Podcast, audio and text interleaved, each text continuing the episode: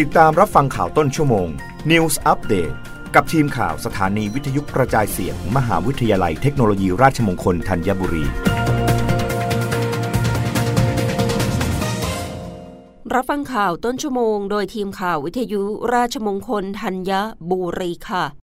รองอธิบดีกรมการค้าภายในเผยการลดขนาดสินค้าต้องขออนุญาตก่อน ยืนยันกระทรวงพาณิชย์ยังไม่อนุญาตให้ปรับขึ้นราคาสินค้า ร้อยตรีจักรายอดมณีรองอธิบดีกรมการค้าภายใน เปิดเผยถึงกรณีผู้ผลิตสินค้าใช้กลยุทธ์ ออกผลิตภัณฑ์ใหม่ หรือปรับสูตรผลิตภัณฑ์เดิมเล็กน้อย เพื่อให้ขายได้ในราคาที่สูงขึ้น และการลดขนาดแต่ขายราคาเดิมว่า การลดขนาดสินค้าถือเป็นสินค้าที่อยู่ในบัญชีสินค้าและบริการควบคุม ภายใต้พระราชบัญญัติว่าด้วยราคาสินค้าและบริการพุทธศักราช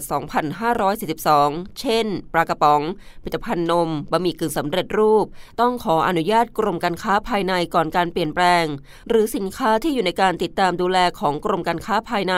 เช่น สบู่ แชมพูสระผม ต้องแจ้งก่อนการเปลี่ยนแปลง ไม่ฉะนั้นจะถือว่ามีความผิด และจะต้องลดราคาขายให้สอดคล้องกับต้นทุนด้วย ไม่ใช่การลดขนาดแต่ยังขายราคาเดิม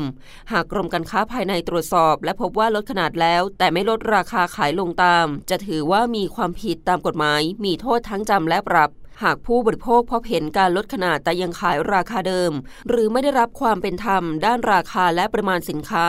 สามารถร้องเรียนได้ที่สายด่วน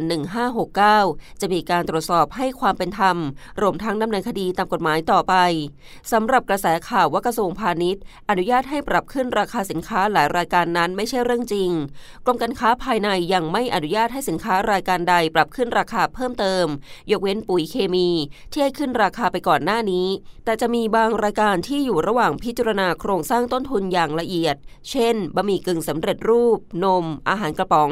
ซึ่งกรณีบะหมี่กึ่งสำเร็จรูปที่เสนอขอขึ้นราคาซองละ 2 บาทอย่างพิจารณาอยู่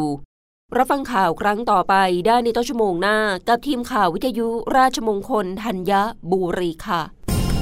รับฟังข่าวต้นชั่วโมง News อัปเดตครั้งต่อไป กับทีมข่าวสถานีวิทยุกระจายเสียง มหาวิทยาลัยเทคโนโลยีราชมงคลธัญบุรี